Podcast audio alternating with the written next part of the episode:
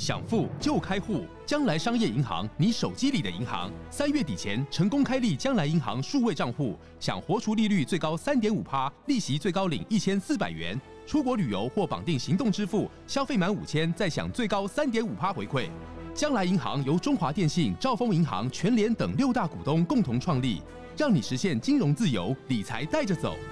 快上网搜寻将来银行，或点击资讯栏连结，开启你的美好将来。我们在面对客户百百种，就是三教九流其实都都有哈，就有的有的有的是真的是达官贵人的哈。那因为我们不晓得我们会面对到哪一种族群客人，那但是唯一不变的就是真诚啦，就是其实没有办法去分类每组客人说，哎，这组客人是不是会被孤立，还是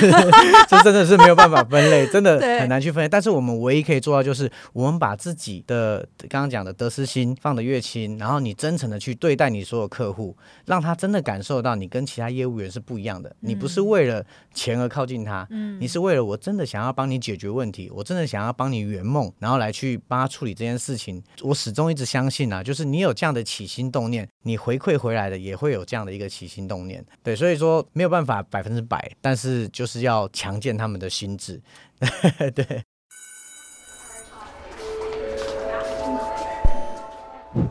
，Hello Hello， 我是 Janet， 你的人生还没有下课，因为我将在这里跟你分享那些学校没教的事。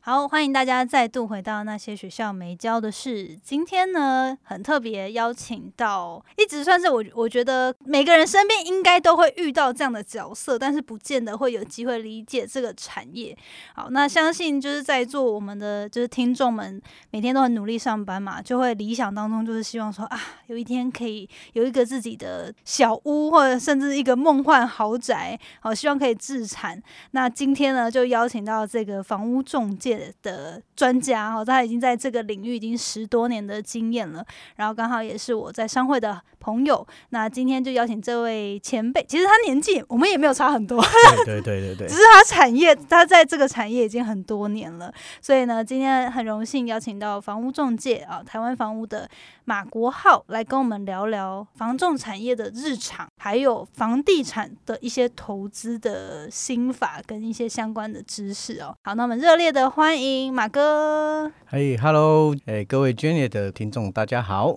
我叫马国皓，那外号小马，其实你们也可以叫我小马哥。小马哥，对对，我不知道为什么姓马的都大家都会套上小马哥这个称号，可能是因为我们马前总统，前前前总统，对对对 对, 对，然后听他姓马的就要叫小马哥，对，所以就变成一个哥的称号了。对对，那那也感谢我们今天可以很荣幸参加这个 Janet 的这个录制的节目啊，然后也希望可以透过我的经验跟大家分享一些呃在这个房地产的一些心路的历程。好。那首先你可以跟大家稍微介绍一下，就是你自己个人的一些背景嘛，就是你怎么进到这一行的，然后从事的产业稍微简短分享一下你的这个产业经历这样。 OK， 好，那其实我会从事这个行业主要的原因是因为家族事业就是在做建筑方面的。对，那从小到大我觉得我的、呃、人生规划都是已经被设置好的，就是从、oh, 从高中的建筑系，然后到大学营建工程，然后一直到出社会做这个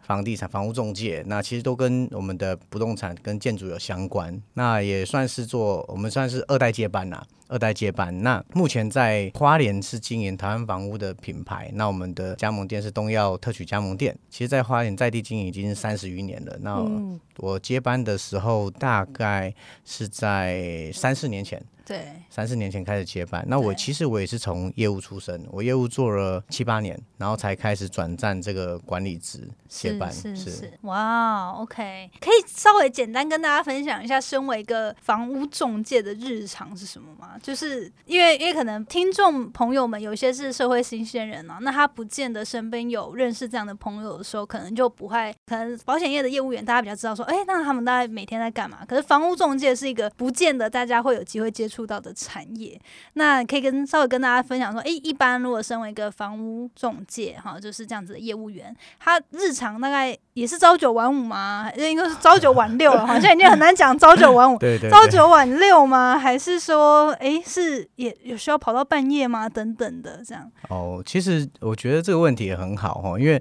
其实我们大家都会认为，哎，做房仲好像是一个呃时间蛮自由的一个行业。啊，确实我们时间是蛮自由的啦，不过我我个人认为啦，就是时间越自由你越要自律。我们房仲的工时其实蛮长的，有的一天是十二个小时，有的甚至有的做到十六个小时甚至十八小时都有，对，那工时算蛮长，但是其实工作不会到很很出众啦，就是一般的那种业务类型的工作。那我把房仲业分成三大类啦，就是大概可以分成三大类。第一个就是我们日常都要做，就开发，然后第二个就销售，那第三个就是在做就是跟屋主的回报的部分，嗯，就主要是这三大类。那这三大类当然里面可以分很多很多小细项，比如说开发，刚刚讲到开发嘛，开发可能就是要去陌生拜访啊，或是要去扫街啊，然后或是要去可能呃塞信箱，对，扫街不是真的拿扫把扫街，真的好像哎，真的是马那个马跟马总统有关，对对，也要去拜访，对对对，就是就是就真的是就是挨家挨户的，可能去针对客户的需求去找到符合他需求的物件。那还有像什么塞信箱啊什么，所以说其实像以开发这样这样的一个工作日常，其实我们还蛮常遇到什么，就是在开发的过程中。被被狗追啊，被屋主被屋主赶出来啊，然后还有还蛮我觉得蛮有趣的啦，我觉得蛮有趣的。你自己有被遇过被屋主赶出来？哎、有有有，其实蛮长的，因为有些屋主他不太不太能接受中介人员这件事情，可能他以前会有过往不好的经历，所以他会对于中介人员比较排斥，那种屋主就会直接把我们赶出门外，然后甚至是。啊，连门都不开啊，甚至是有的是夸张一点是直接打电话报警都有，对对对，都有遇过啦。所以其实中介是蛮蛮真的要说起来的话蛮有趣，但是也蛮心酸的啦，就是因为我们其实中介人员的社会地位坦白讲并不高，嗯，对，虽然他的应该说他的收入收入算是我觉得在各行各业里面应该不敢讲高啦，但是至少在中上，是是，对，中上，而且甚至有的比较 top 的 sales 他可能年收入破千万的都大有人在，对，但是你要在人前有这样的一个表现，你人后可能要付出的心血跟一些苦难是没有办法用言语来去形容的，嗯，真的哦，对对对，这是指开发的部分哦，因为他刚刚讲到有三大项嘛，然后还有还有销售啊，销售，嗯，对，销售不免俗，就就是做一些呃例行性的，比如说我们因为现在现在比较数位化了嘛，所以现在呃我们的营业员在做销售都是用透过网络平台曝光或是 Facebook 社群经营嘛，嗯嗯嗯，好，那甚至还有很多就是各品牌的一些网站上的一些曝光。那以前比较传统的话，就是可能就是会挂一些大售啊，就在房子那边会贴售，早期有啦，就在电线杆上面会贴，但是现在这个都会被环保局抓，还是，哦是哦，还会被罚钱，现在已经不能在那边乱贴了，对对对，或是立三脚架在路边，那其实都是以前比较早期的做法啊。现在大家的这种环保意识抬头啊，所以这种东西都不能再弄，因为都会被检举，所以就只能从网络上去进行。哦，对，好，然后还有回报的部分，哦，就是说你原本的卖方，嗯，对，我的卖方，你需要回复给他有谁有兴趣之类的。哎，对对对对对，因为我们接一个案件回来，不是说接完回来就置之不理，等到真的有买方出现以后才去跟卖方互动哈，那个其实是比较粗糙一点的做法，但是我像我们都会教导，就是我们的伙伴或是营业员，就是我们在接一个案子的时候，除了你要很细心的去了解这个案子的卖点之外，那你跟屋主的互动不能是在客人出现以后才做互动，你一定要在之前面，你可能在帮屋主，可能帮他打扫啊，或是帮他巡视。像最近不是有台风天吗？哇，我就遇到很多就是案件是没有关窗的，哇，那个外面下大雨，里面下小雨的，好惨。对，像这种这种持续性的跟屋主互动的这个过程，我们就俗称叫做回报嘛，就是你要回报屋主的状况啊，哦，因为屋主可能不是自住在里面，有可能他是在外地，他没有办法去照顾好他的房子的话，他会委托中介，那我们中介就要负起相当的责任，去帮屋主去顾好他所有的标的物的状况，因为他一定是有问题，一定是找你嘛，嗯，那你在还没有客人出现之前，其实这些的维系跟屋主联系的这个培养情感的这个方面一定还是要做足够啦啊，所以你还要帮他们顾物件，所以你对就真的实际上还要常常去打扫啊，然后确保房屋状况这样、嗯、没错没错，我们还有帮屋主喂狗喂猫的都有啊他不是人不你是说有的是屋主真的住在那边吗？有的是屋主自住，但他可能真的没有办法去赶回去然后他说哎，可不可以买，因为我们有钥，他都通常会交一副钥匙给我们，他就会麻烦我们去做这件事情。你想得到中介要做的事情其实真的蛮多的，好杂哦就是你不是真的只是房屋买卖，你还要客户照顾、欸、有点像是保姆的概念保对保姆的概念，他要什么我们就是那个就是尽量满足他啊，那真的不容易耶。对啊，刚刚也有讲到说其实你当初会 接, 接手目前的事业其实也是因为父亲就本身在这个 不, 不动产业就已经深耕很多年了。是，其实你觉得当初有这个契机吗？就是有一个，当然父亲对你一定有 一, 一定的期许啊，但是你要接手这样子的就 回, 回来花莲哦，然后在地接这个，因为你是念营建相关的工，营建工程相关，大学是念相关的工科系。对对对，就是你自己有没有自己其他的梦想想要追逐，还是说那时候就也觉得说哎，反正就是父亲的期待，那你也不排斥，你就会来接家业这样。对，其实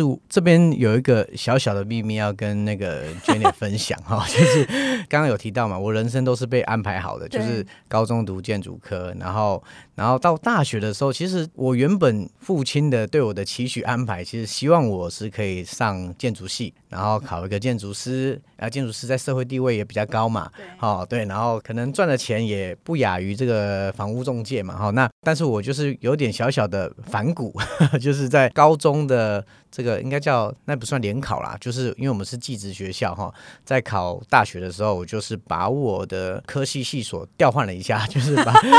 确定不要到时候那个爸爸听到这一集、哦、对他应该是你们会不会那个家庭革命对他到现在还不知道这个事情对，因为其实我的分数是可以上那个台科大建筑系的，但是我就是故意把它颠倒过来，我把营建填在前面，因为营建的分数比较低，对，所以我理当就上了营建工程系啦。对，那不过不过我觉得这也是一个缘分缘分吧，因为其实我在读营建工程系的时候，反观回来在我从业上面其实给我很多帮助。嗯，为什么？因为对于一般的仲介业者来讲，他可能大概知道说这个屋子的结构是什么，但他不会知道说这个结构是有什么特性，或者说到底一个土地从零到成屋要有哪一些步骤。对，那但是我就学这相关的，所以我也可以跟客人分析 这, 这所有的过程。那甚至在做一些在做土地买卖销售的时候，我就可以跟建商分享说这个他的投报率怎么计算，然后我的土容、建容，还有土地成本、建筑成本多少、嗯嗯、那我这边都可以做一个蛮蛮详细的这些一些报告给建设，所以相对的我在推案在推给一些投资者或是建商的方面会优于其他的、嗯呃、仲介业者、哦、对，因为他们不会这些东西，你就可以服务到不一样的客群。哎，没错没错没错，会比较广度会比较广、嗯、那甚至在客人对一些房子的屋况，尤其是中古屋，有些屋况它比较堪忧的话，它哎不知道这个梁柱是不是有有裂痕，是不是有什么结构上的问题啊，那我们就可以用我们的专业来跟他分析啊，到底会不会有什么问题之类的、嗯、那客人就会比较放心一点。对，像最近那个大直不是、哦、那个很可怕、欸、对对对对对，昨天我才在看那个哎，房子真的是慢慢沉下来、那个、超可怕的对对对对，不过好像听说是还好没有人员伤亡啦。对啊对啊对啊，所以所以说这个这个的营造的这个经历对我来讲其实是帮助蛮大的啦，虽然那当年度是比较反骨的去选择这样的一个科系所齁，那但是里面也也让我认识了许多好朋友，也让我改变了我的三观的朋友也有啦。嗯，对，嗯，所以也会想要问说，哎，那你身为就算是二代接班这样子，然后一开始你也是自己就是从业务员开始做起嘛，也不是说哎父亲也没有让你直接空降等等。接手事业的过程当中，有没有很多的摩擦，跟自己是怎么样逐步克服到现在？哎，就是可以也开始组建自己团队的一个文化这样。哦，有，这个非常大。其实我。我, 我想要跟大家分享，就是其实我觉得创业跟二代接班来讲啊，创业相对的要简单多了。真的吗？因为因为很多创业者都抱不平，说二代你有父母就是有爸靠有妈靠才爽啊。对，但他们会觉得说啊，你有背景，你只要轻轻松松，你就可以就是继承家业，啊、然后干嘛？对对。但是我，我个人认为啦，这我自己的浅见，就是说创业者他大多数是独资，要么就是跟几个志同道合的伙伴一起来合伙做这件事情，所以起初的起心动念、还有价值观、还有他的理念，基本上都会蛮蛮雷同的啦，就不会偏差太多。但是二代接班会考虑到说你前朝跟后代他的一些观念上的不一样，毕竟一定会有不一样。对，一定会有不一样。我看过太多了，就是除了我们之外，很多东西是要透过沟通，然后不断的去做，嗯，你说冲撞也好嘛，嗯、就是要挑战一下，就是这个空间有时候就是要要经过激烈的沟通才有办法产生出来，因为毕竟我们在一个事业起初的草创，就是呃创始人他一定会有很多的想法、很多的理念想要完成，对。但是后面接班的可能他会面临到，因为都是十年后、二十年后了，对对 对, 对, 对有些观念会随着时代去变更，然后有所不同。那我就我就取一个那个简单的这个例子例子好了，就是针对公司营运获利这件事情。那我父亲的想法就是，公司开公司。他就是公司一定要赚到钱，啊，这没有问题嘛，哈，这是这我也觉得没问题，啊是啊。但是我的理念是觉得，我要先帮助伙伴赚到钱，我要先帮助伙伴赚到钱。我觉得帮助伙伴赚到钱比帮助公司赚到钱还要重要。这个，哎，这个差异在哪？因为就会觉得说，哎，公司不就是感觉公司因为好像应该要同一件事，但是实际上对对对，但其实是分开的。为什么？因为你光是这个差别上来讲，我们在光是 要, 要公司赚钱还是、呃、要协助伙伴赚钱这件事情来讲，这我们在公司的经营的制度上面就有差了。我们到底佣金比例要怎么分配？啊哎呀，我可以五五拆，我可以六四拆，哦，我可以七三拆，是是是啊，对对对，那是公司可以有获利啊，但是业务员不会有获利啊。那但是我希望的是可以让业务员在这个产业所有认同我们伙伴，就是认同我们理念，所有认同我们价值观的这个伙伴，我希望他们都可以在这个产业发光发热，甚至赚到钱，然后也可以在这个产业可以安家立命。我觉得这是我比较想要想要做的事情。嗯，那当然反观就是可能相对我要做这件事情的时候，公司获利会减少， 对, 对那在减少的过程中有没有办法就是吸引更多志同道合的伙伴过来，诶他觉得诶这公司不错，福利不错，然后他又可以协助你赚到钱，那我可以找更多的人来公司一起共同经营的话，那其实公司获利可能起初会觉得比较少，但是后来你人只要就是认同我们的人愿意跟随，对，愿意跟随的多了，那我相信公司的获利还是会慢慢的往上啊，嗯，对对对，它还是慢慢往上啊， 对, 对，那我觉得这样这样会比较符合我我自己的一个经营的一些理念，是 对, 对因为因为其实现在的不管是年轻人啊，或者说现在求职者们也都会很在乎说，哎，我是不是可以长期跟这个公司发展？那如果他的心态会觉得说啊，我好像就是被这个公司剥削，就是我好像就是一个机器在为公司赚钱的话，他可能也不会想要长久待在这边，没错没错，所以我觉得这是一个比较长远的考量跟思考，啊，而且我觉得这我蛮引以自豪的，就是我们公司的异动率其实算很低，哦，真的一般仲介公司异动率其实算蛮高的，反正只要一言不合就转换公司，是啊，你他一个人换还好，他有的有的就一换就是一头拉骨的，就是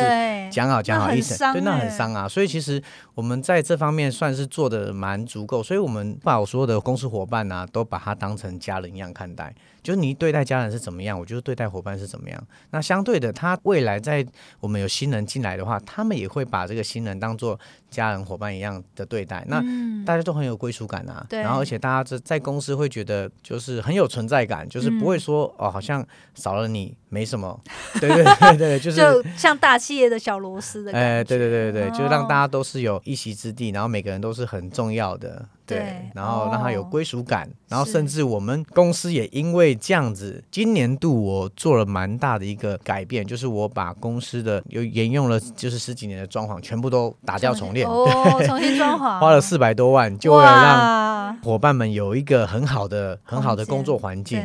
对，那我们做的就是重新这样装潢的这样的一个设计啊，不像一般的中介公司一进去啊，中介公司啊办公室啊什么之类，其实有些客人进来会以为他进到咖啡厅哦，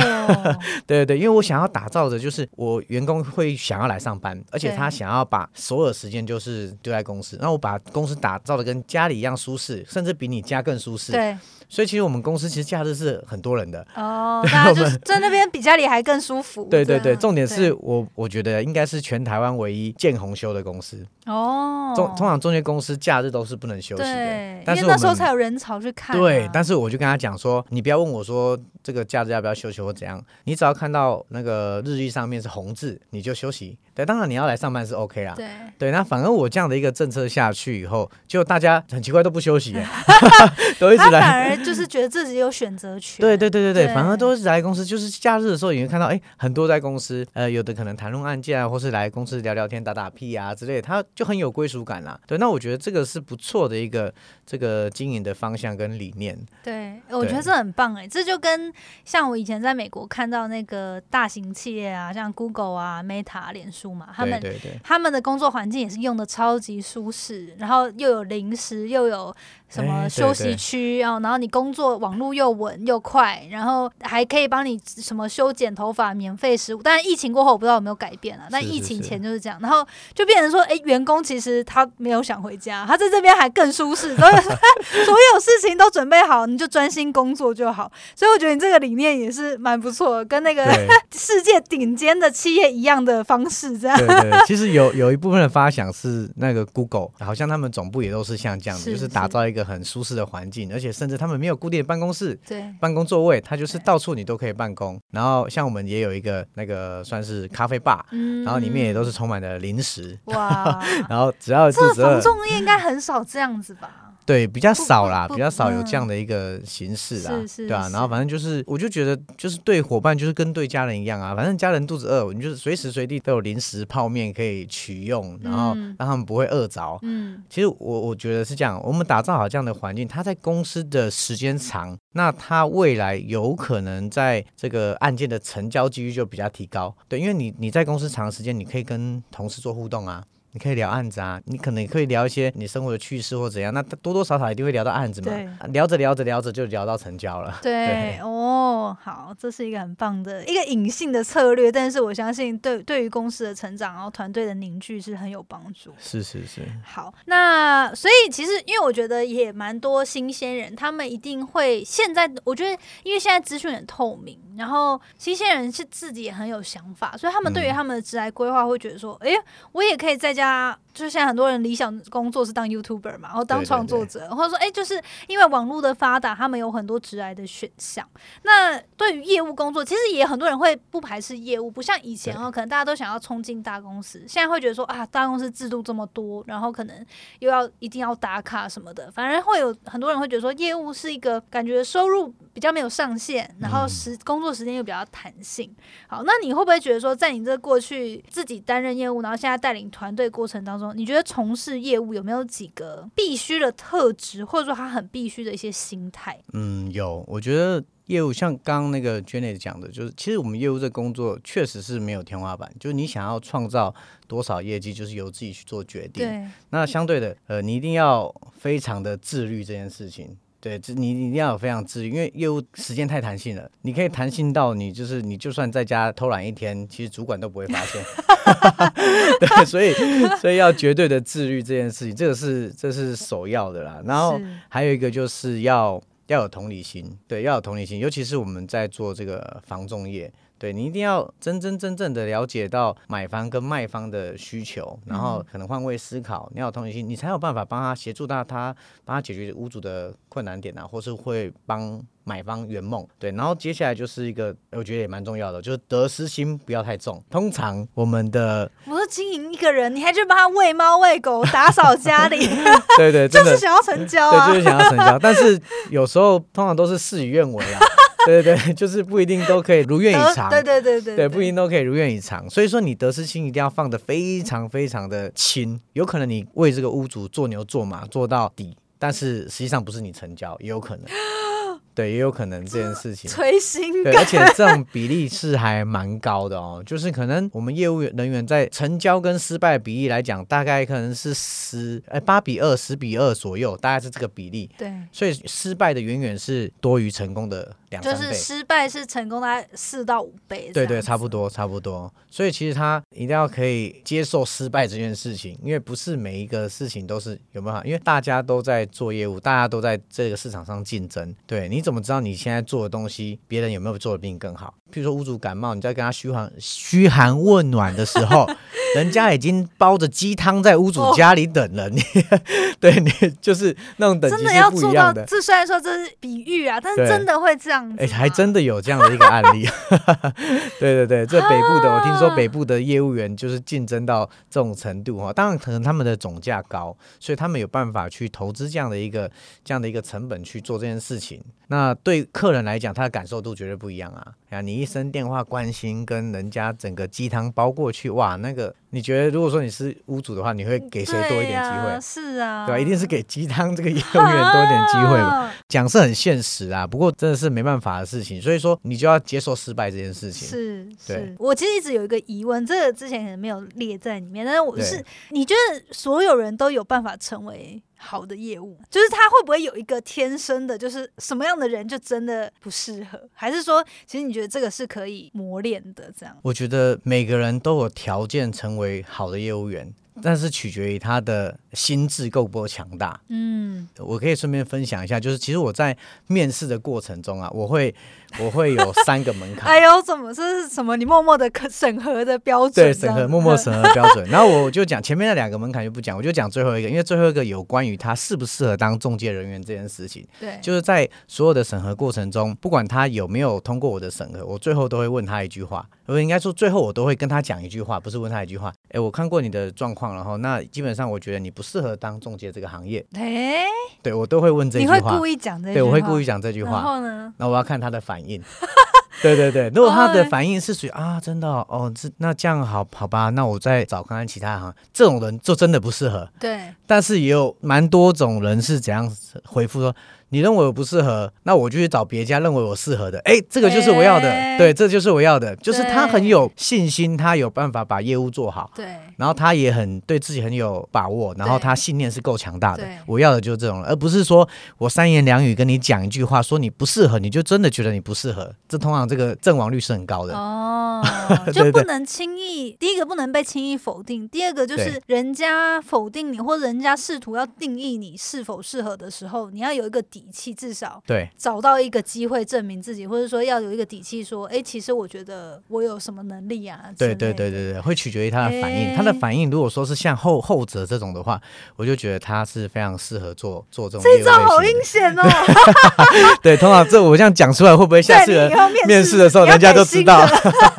对对对。那你遇到的，所以你自己遇到，比如说你面试十个人，大概有多少比例他是真的就是会跟你反弹，就是会跟你讲说，哎，其实我。我觉得就或者说因为人家一被否定一定防卫心会比较重。对对对对，那一般来说你都是听到什么样的反应？应该说会反弹的比例其实不多，大概在 百分之十到百分之二十， 所以其实我要挑人是很难挑的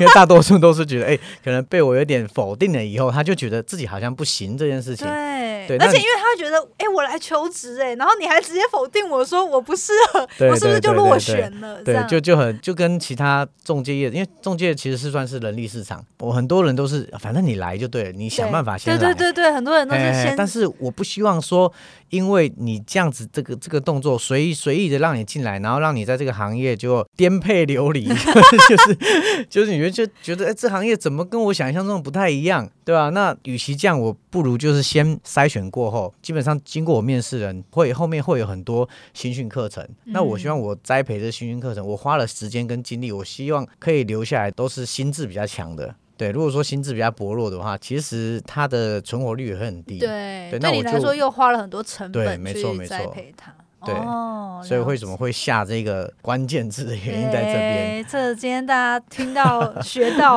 哦、对对对，因为其实从事业务性质，当然我觉得一般来说都需要心智比较强一点，但是针对如果是房仲领域的话，如果有听众他本身就真的诶，他对于房地产，他对于成为房仲比较感兴趣，就是假如他就是刚踏入职场，或者说他现在想要转职，对，那你你觉得他对于这个产业感兴趣的话，他第一件事情应该要做些什么？我觉得就首先先去考一张不动产营业员证照、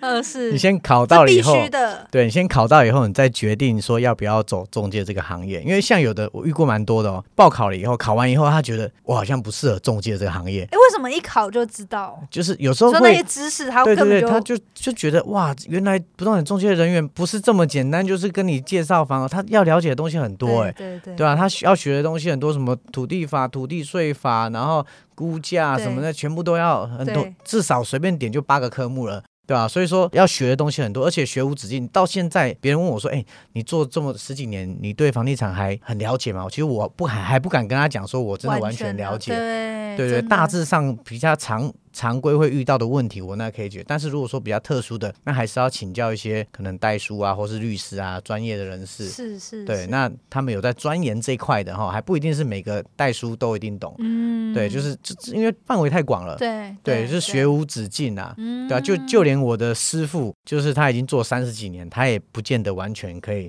了解不动产这样的一个所有的所有的法规细节，重点都都了解了，但是所有的要全部概括了解的话，应该很很难了，所以要一直学习。所以我觉得可以先尝试的考不动产营业员证照，对，好，然后你再来考量说要不要来。那我我这边其实也可以给那个 Janet 的那个听众一个小小的福利啦哈。如果说真的有兴趣的话，我可以呃，你可以联系那个 Janet， 我可以提供三十分钟的咨询，咨询对，来聊一下，欸、不错、哦，对，来聊一下。说哎，你对于这不动产仲介你有什么想法，或是你有什么理念？那我可以给你一些建议。欸、对，如果说你有需要的话，那可以提供给听众朋友们。好好 好, 好，那这个到时候资讯的方式我再放到节目资讯栏。会不会到时候我就都没有时间在作业，都一直在咨询，每天都一直拿到那个听众的咨询，因为听众太多了，太多了。不会不会，好，那真正感兴趣啊，就是说，哎，你你身边又没有人可以问，然后你也真的对这个产业感兴趣的人，我觉得就可以联系小马哥这边来聊聊看、啊，因为有些时候我真的是觉得，其实每新鲜人他身边不见得有这样的人脉，或者是说前辈可以去请教、嗯、对，那所以能够有这样的资源，我相信大家也是会很开心。对啊，欢迎大家来咨询、嗯、预约咨询预约咨询好，然后我刚刚有没有想要问到一个，刚刚有想要讲到，就是因为你刚刚讲的那个嘘寒问暖跟送鸡汤这个啊，就让我很想要再多问，就是说是比如说你在带领比较新的业务员的时候，你会怎么样教导他，他在这种人际关系上面的拿捏，就是应该是说你一定可以做到很多嘛，可是你又同时又希望他保持这个得失心，然后不要因为希望拿到这个客户或是希望维持这个关系，你就做很多好像最后会觉得自己很委屈，嗯、就服务了这个人这么多，但是最后哎、欸，他还被别人成交，类似这种，你都会怎么带领新的人跟他讲说，在这个人际关系上面的拿捏怎么去处理，还是说你这个蛮让他们自己去发挥的？其实人际就那个界限之类的，有没有？对对对，对，应该这样讲，就是我们在面对客户百百种。就是三教九流其实都都有哈，就是有的有的有的是真的是达官贵人的哈。那因为我们不晓得我们会面对到哪一种族群客人，那但是唯一不变的就是真诚啦、啊，就是其实没有办法去分类每组客人说，哎，这组客人是不是会被孤你，还是这真的是没有办法分类，真的很难去分类。但是我们唯一可以做到就是，我们把自己的刚刚讲的得失心放得越轻，然后你真诚的去对待你所有客户，让他真的感受到你跟其他业务员是不一样的，嗯、你不。不是为了钱而靠近他、嗯、你是为了我真的想要帮你解决问题，我真的想要帮你圆梦，然后来去帮他处理这件事情。我始终一直相信啊，就是你有这样的起心动念，你回馈回来的也会有这样的一个起心动念。对，所以说没有办法百分之百，但是就是要强健他们的心智，对，可是这个因为我自己现在比较接触这一块，所以我就很想要赶快请教你、哦、是是是，就是说有没有对于你们，因为我自己妈妈跟有一些家人是从事保险业嘛，他们跟房仲我相信是不一样，因为毕竟单价、哦、就是这个销售的这个时长跟单价、嗯、产品这些会比较不一样，对，但是像保险业我觉得很多时候他们也是会很需要常常关心他的潜在客户或者是他现有的客户、嗯、就是我很好奇，就是说在于那个业务员出手跟你要 push 多用力、哦、这一单的这个拿捏， 对， 对，因为像我自己妈妈她常她就常常对我出手嘛，她就说哎、欸，你现在这个工作是不是应该要存多少钱、哦、然后就马上就叫你要 push， 就是说要存钱，就要钱钱什么、哦、对，什么保单什么存钱的之类的、哦、那但因为这金额是比较小，可是 房, 房屋毕竟它是比较大的一笔金额，对，可是我就蛮好奇说，你会不会比如说在经营这个人的过程当中，会有一个给自己一个时机点说，哎，好像现在应该出手，不然会不会来不，就是有没有这样的压力、哦、然后你都怎么 push 这个客户这样、哦、应, 应该这样讲、哦、我大概知道 Jenny 的意思、哦、我, 我通常、哦、会跟业务员分享，就是说你其实你要知道客户真正的痛点在哪里，就像 卖, 卖房子这件事，他为了什么卖房子，你要先去了解到他真的有很急迫性，他的心态是好的话，其实你不需要做太多的一些动作，你只要客人有出来，我相信都一定很 OK。 那你心态不好的、哦、你就直接把它淘汰掉，因为他其实他可能有这样的需求，但是他不是非得必要，非必要的时候你不需要，他就会拖很久，对，你不需要花费太多时间，你就把它稍微放置一下，等到他有朝一日真的到很必要、哦、说我一定要这样子，我没有办法解决到我的问题，然后自然而然就会对，所以说心态很重要，客户的心态你要判断好客户的心态，如果他那种心态比较不 OK 的，你就把它放到后面。为什么？因为客人其实很多，在买卖市场其实客人真的蛮多的，所以你要筛选一下，筛选心态好的客人先优先做处理、嗯、然后筛选他有痛点的客人，就是他真的要解决他问题，比如说他是家里人口真的太多，他住不下，那个生活环境已经太差了、嗯呃、可能小朋友又结婚又带了媳妇回来，那真的住不下了然后或是有婆媳上的一些问题的时候哎、欸，那时候他就有打呼太大声对，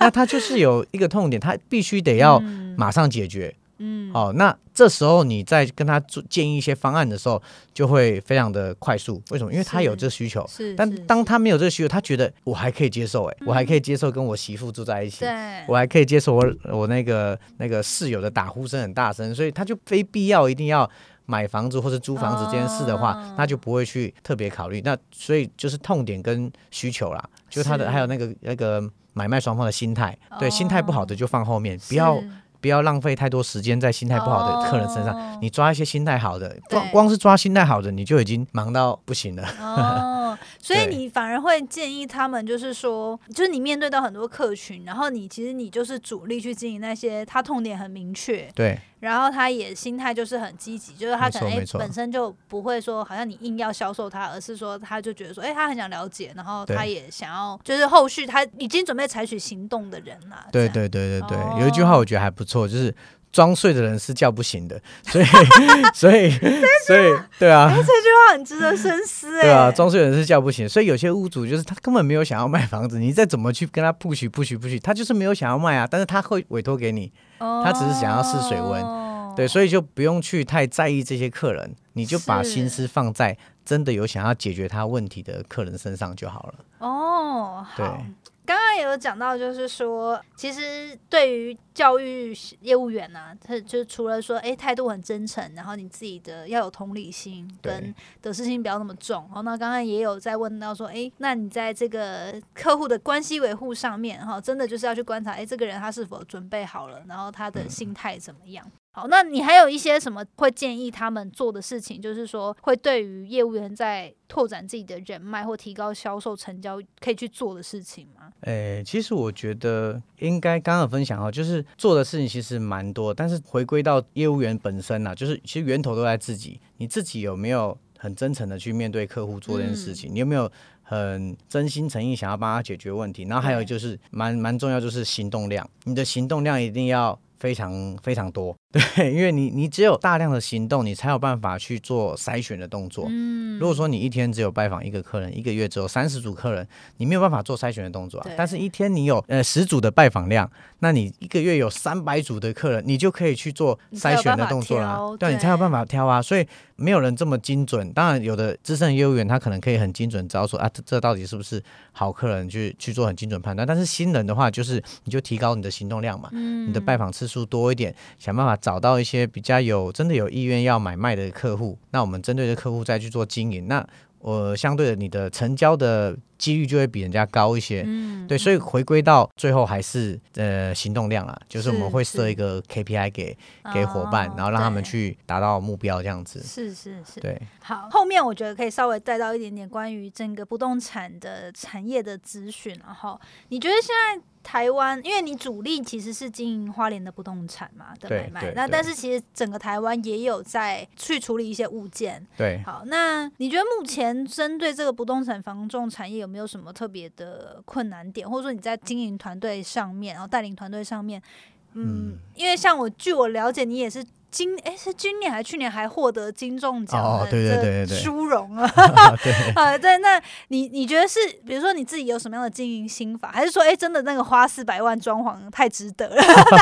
大家就很愿意一直付出这样？就有没有一些就是还是说你觉得哎现在目前房市产业其实还是就是一直在成长，那主要其实还是就是说哎团队持续的有没有一些特别的经营的心法这样？嗯嗯，好，那我分享一下，其实我觉得全台湾就是不仅花莲啊，就是全台湾的仲介公司可能遇到最大的问题应该都是人的问题。嗯嗯，有没有办法有效的增援增援回来，这个人到底可不可以用？对对，那人不好找，然后找到的人到底好不好用，不容易留，对，不容易留这也是一回事。所以说我反而会比较着重在于这个培训上面，所以我自己的经验是，嗯，你有一个好的培训，有固定的一个培训，你可以让你的营业员或是你的伙伴，你可以让他在公司他可以学到新的东西，那我相信他在职业生呃职业人生上面会有不一样的成长的话，嗯，那他会愿意留在这些公司哦。嗯，所以我我我自己其实我自己是蛮热爱学习的，那我会上很多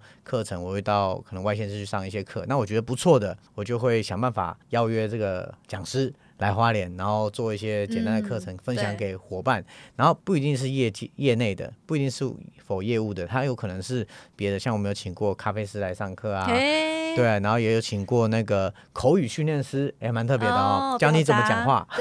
教你怎么讲话，就是我会找一些不同的产业，让他们会觉得，哎，我在这间公司是可以学到一些广度的，就是他不会只 focus 在仲介这个行业领域的东西，他会学到很广，甚至甜点师傅。什么那些 都,、哦、都是可以邀请到的公司，因为这些其实也是他未来可能可以跟他的客户去聊的一些技能。对对对对对，没错，就是增加他的广度。我们可以这个一千零一招就只会一招，对，但是一定要都会，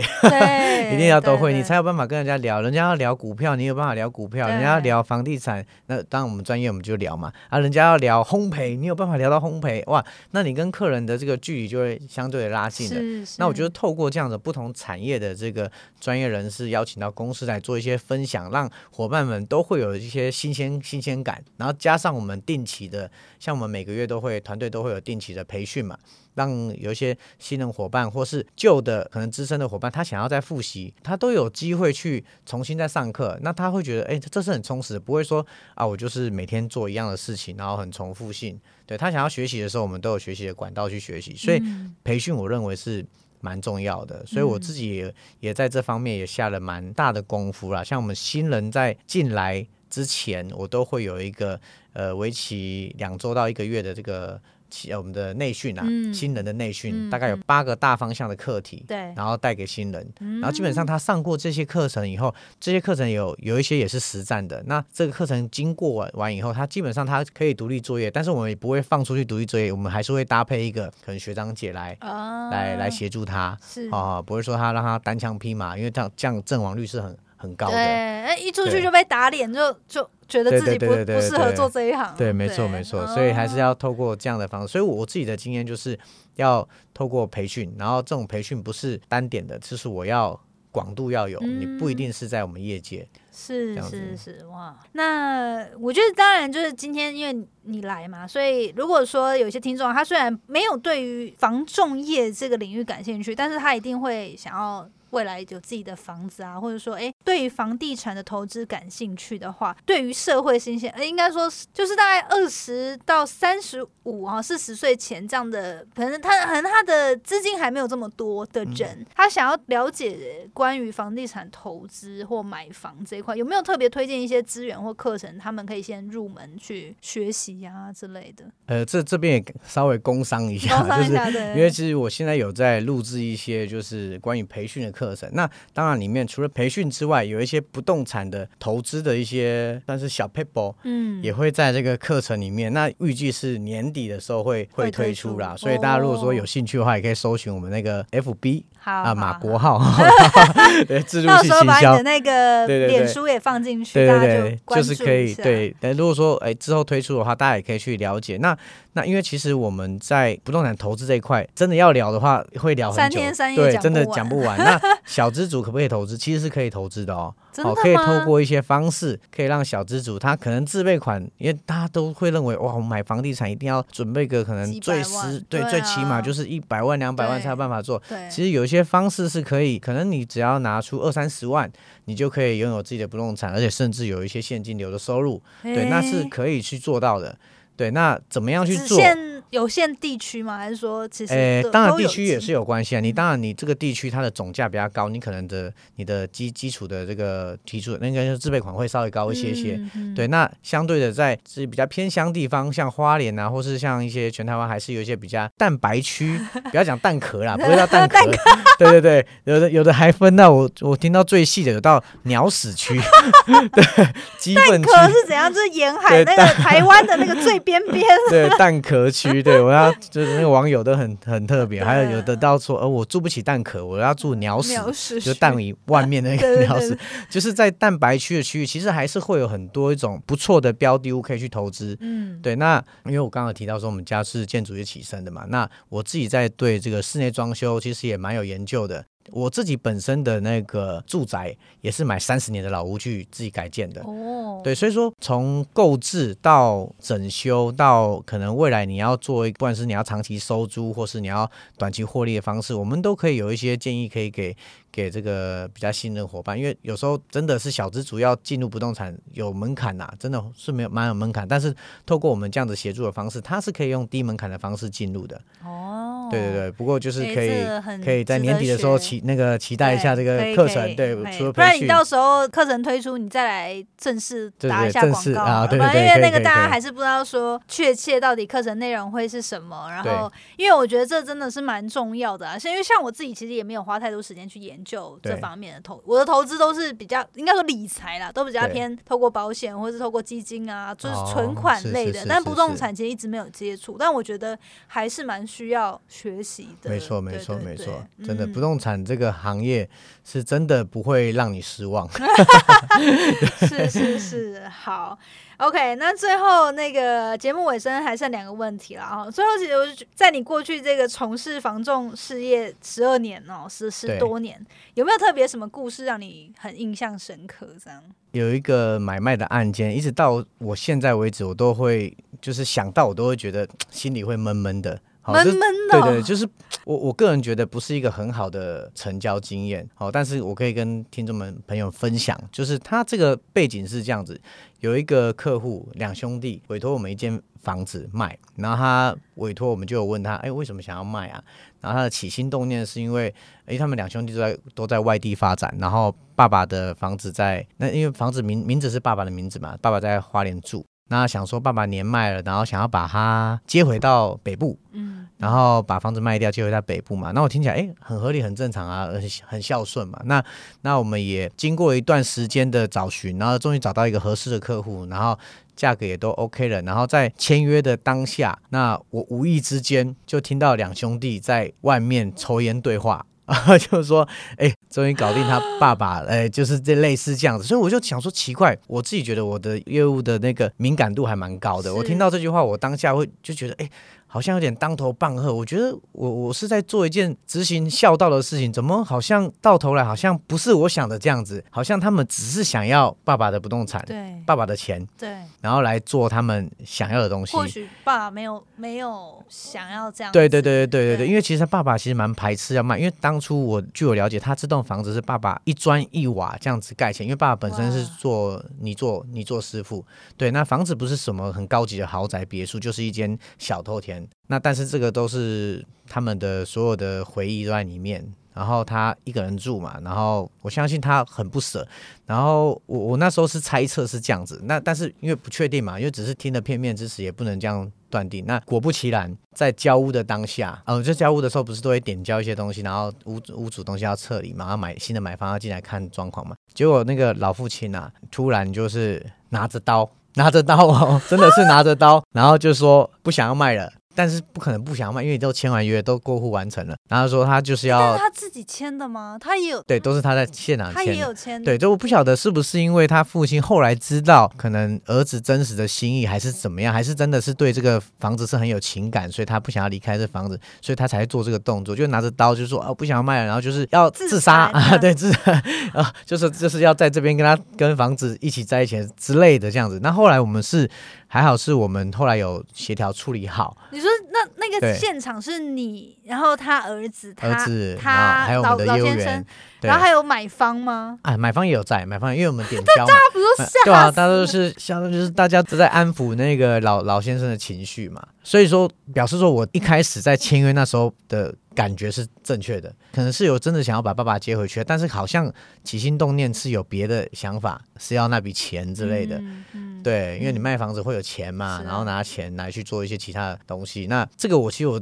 我到现在还想到这件事，我就觉得很难过，所以我觉得房仲人员是要非常有良心的一个嗯，应该说房仲是非常有良心的一个事业啦，你要你是要帮人家去解决问题，那当然我们可能没有办法去管到人家的这个家家务事，但是我觉得这这对我来讲就是感触非常深啊，现在想到都会心里会有点酸酸的那种感觉、嗯、对，因为 我, 我, 我不喜欢我不喜欢被骗的感觉，所以我很清楚他爸爸那种被自己 亲, 亲生的儿子然后这样子那种感觉其实是很差的，哇，对吧？所以虽然不是一个，可是那这个案子最后呢、嗯、就还是一样是顺利成交，顺利结案了，那爸爸那边情绪也 OK 安抚好，那那至于儿子那边后续他们有真的有没有就是跟爸爸相处在一起，那或者那我就就 不, 就不晓得了、嗯、对，但是就是有这样的一个经历，我就觉得哇真的有点难过，就觉得哎、欸，我当初、呃、就是好心好心想哎、欸啊、儿子尽孝道嘛，要把爸爸接回来去住，结果反而是有点助纣为虐的感觉、嗯、对，所以我自己我自己会觉得很不舒服啦那种感觉、嗯，所以你现在也会特别再观察一下是不是买卖双方的这种，可是因为这个其实老实说业务员管不上、啊、很, 很难避免，因为你是一个交易者嘛，对对 对, 对，我们很难避免，我们只能大概粗浅的知道说他大概为什么要卖房子、嗯、但是实际上他是不是真实是这样的一个需求我们就无从得知啦、嗯、对啊，我们只能做我们分内的事情、嗯、只是说遇到这件事情是比较极端的就会印象特别深刻、嗯、然后也会也会觉得、欸、有点有点难过， 为, 为这个老父亲觉得有点难过这样子，是是是是，对，哇，那我问一个挑战，假设你现在以你现在的状态又遇到这样的事情，你会怎么处理？会你会觉得比较圆满？我觉得啦，我觉得当下如果说我知道这样的状况的话，有可能哦、喔。如果说以现在我的这种，因为那时候是那时候还是业务阶段嘛、嗯、那以现在我的这种条件，我有可能会跟买方沟通，叫买方不要买这个房子，我再帮你找其他的房子，就是让这个案子破局哦，对，让爸爸还是一样是、哦、还是一样住在那边，因为我觉得这种感觉不是很好，就因为毕竟这个东西不是你你儿子打拼出来的，是你父亲花了一大半辈子然后打拼出来的东西，然后用这样的方式就是为了钱然后去取得这这个要卖这个不动产拿到钱这样子、嗯、那我觉得是感觉不是很好，那我可能就会沟通跟买方沟通说你不要买这个房，我再帮你找其他的标的物、哦、对，让他这个就是破局的，是是，对，但当然这跟我们这也有关系嘛，因为我们没有业绩啦、啊啊啊、但是我觉得至少会感受会比较好一些、嗯嗯、对，嗯嗯嗯，好啊，好，那最后一个问题就是所有来宾我都会请教他们这个问题、哦、这个或许跟刚刚的故事有点关联，不过就会想是问说、嗯、如果马哥有机会你可以给年轻时自己一个建议，你有没有特别想对几岁时的自己说什么？没有没有特别想要对几岁的事呃自己说什么，但是以前年轻的自己说早点买房，有能力就多买房，因为房子绝对不会辜负你，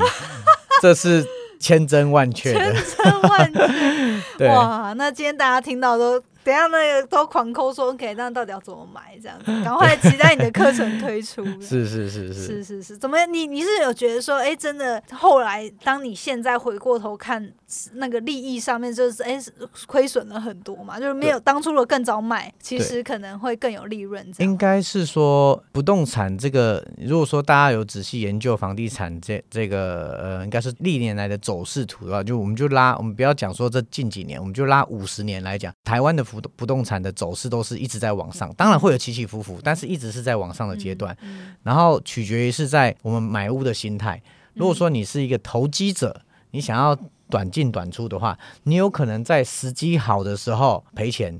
那你、欸、对赔钱哦，我想时机好的时候赔钱哦对，那你有可能在时机坏的时候赚到钱、嗯、对，所以不动产没有所谓的时机好坏，我觉得最重要的关键就是你持有的时间、嗯、你持有时间够长，它一定都是获利的、嗯、是百分之百获利、嗯、对，而且 我, 我指的持有时间够长是至少要七年以上，持有七年以上，七到对，平均七到十年。如果说你你你七持有七到十年没有获利的话，你可以跟我讲，怎么样？我可以帮你原价买回。对，因为绝对，因为以我们的观察来讲，像我自己之前有有买卖过一件案子哈，那时候是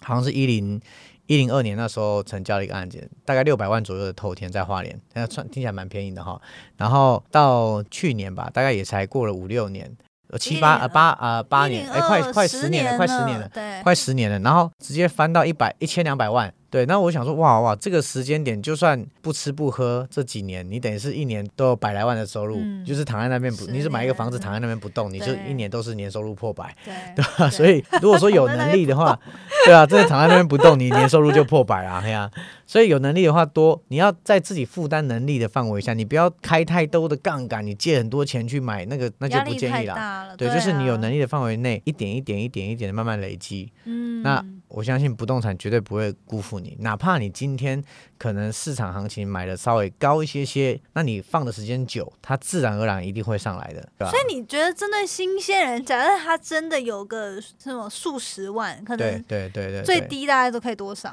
最低哦，我们有那种五六十万是基本门槛， okay. 但是如果说要再低一点点，我会采取就是合伙投资的方式。嗯嗯，对，那他一样有一样有可以取得不动产，然后一样有一些保障。然后在你在取得不动产的话，还有一些现金流的一些收益、嗯、对，那对你来讲你就没有差，为什么？因为我不用担心说我取得不动产我每个月还要再给银行钱，因为我已经有现金流了，甚至还有一些正向的现金流。我还可以，这是保证的吗？还是说它基本上我们在推，应该说帮客人设计的时候，你一定要推算出来未来他的租金收益是有办法大于他的他的这个我们每个月要交给银行的贷款利息啊，是要多余的，那基本上就是一定保证有正、嗯、正向获利才会进场啊、嗯、对对对，所以我觉得这是一个很好的一个方向，可以给年轻人参考，因为确实你要在不动产这个行业要要要有一席之地，确实要做很多功课啦、嗯、对，那透过我们一些之前的一些经验，那你可以简短一些错误的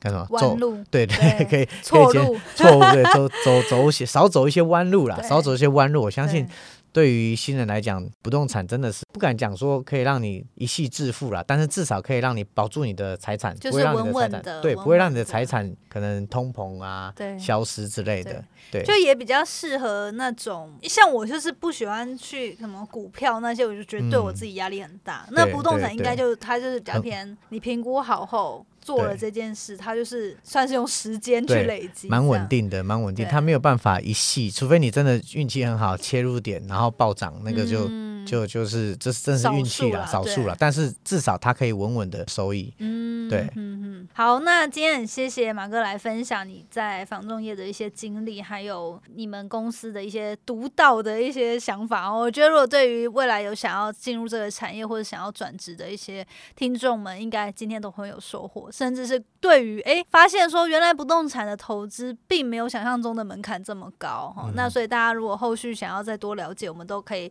再持续的追踪马哥的一些资讯。刚刚有讲说年底会希望自己推出自己的房地产投资的课程，嗯，那讯息就会放到你的脸书上面，没错没错。好，那所以这部分马哥的脸书呢，我们会放在节目资讯栏哦，大家可以再去追踪。然后刚刚也有讲到说有一些福利啊，当然还是要帮听众争取哦。就是第一个是说，哎，对于房仲产业感兴趣的人，他可以找你咨询，对，三十分钟免费咨询的，三十分钟你要那个注意说，哎、欸，那个三十分钟挂断。OK， 三十分钟免费咨询这个部分，就是到时候我们再看是怎么留联络方式，还是说他用脸书联系你吗？也可以用脸书联系啊。对， okay. 就是你要标明是那个那些学校名，对对对，听众从 podcast 来的这样子，对，没错没错。好好好，那就是刚刚也有提到说，因为其实马哥他就是在花莲有很多不动产的投资嘛，那其实其中一项就包含你有在经营民宿，民宿对对 对, 对。那所以今天那个来宾就说，哎，我们也来促进一下花莲的经济哦，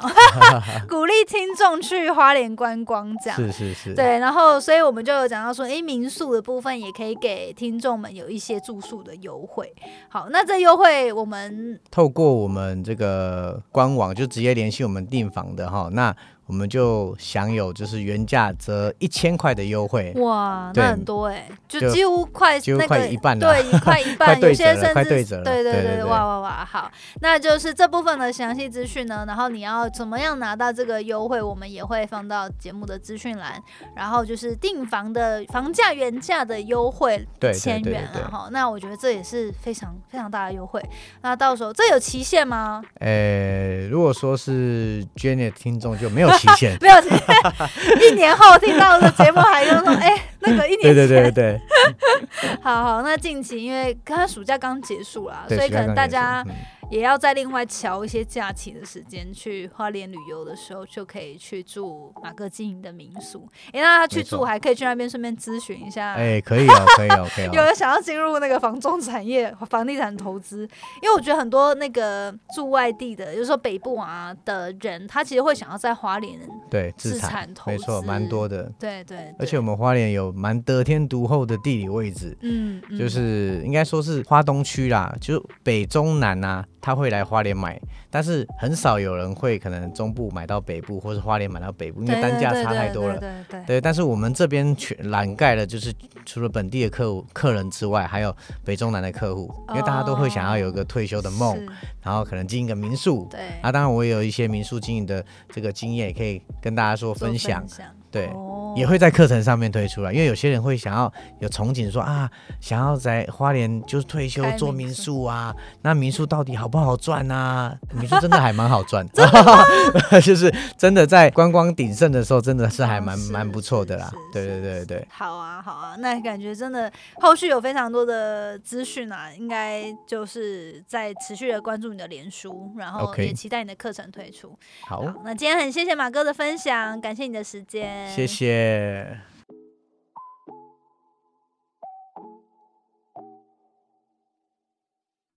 谢谢你今天的收听，如果喜欢今天的节目，欢迎你到 Apple Podcast 帮我打五颗星给予鼓励。希望收到我更多的分享，你可以在 I G 上搜寻 Janet Lin， 我的账号是底线 J A N E T 点 L I N 底线，所有的详情都可以在资讯栏中找到哦。那我们下次见喽，拜拜。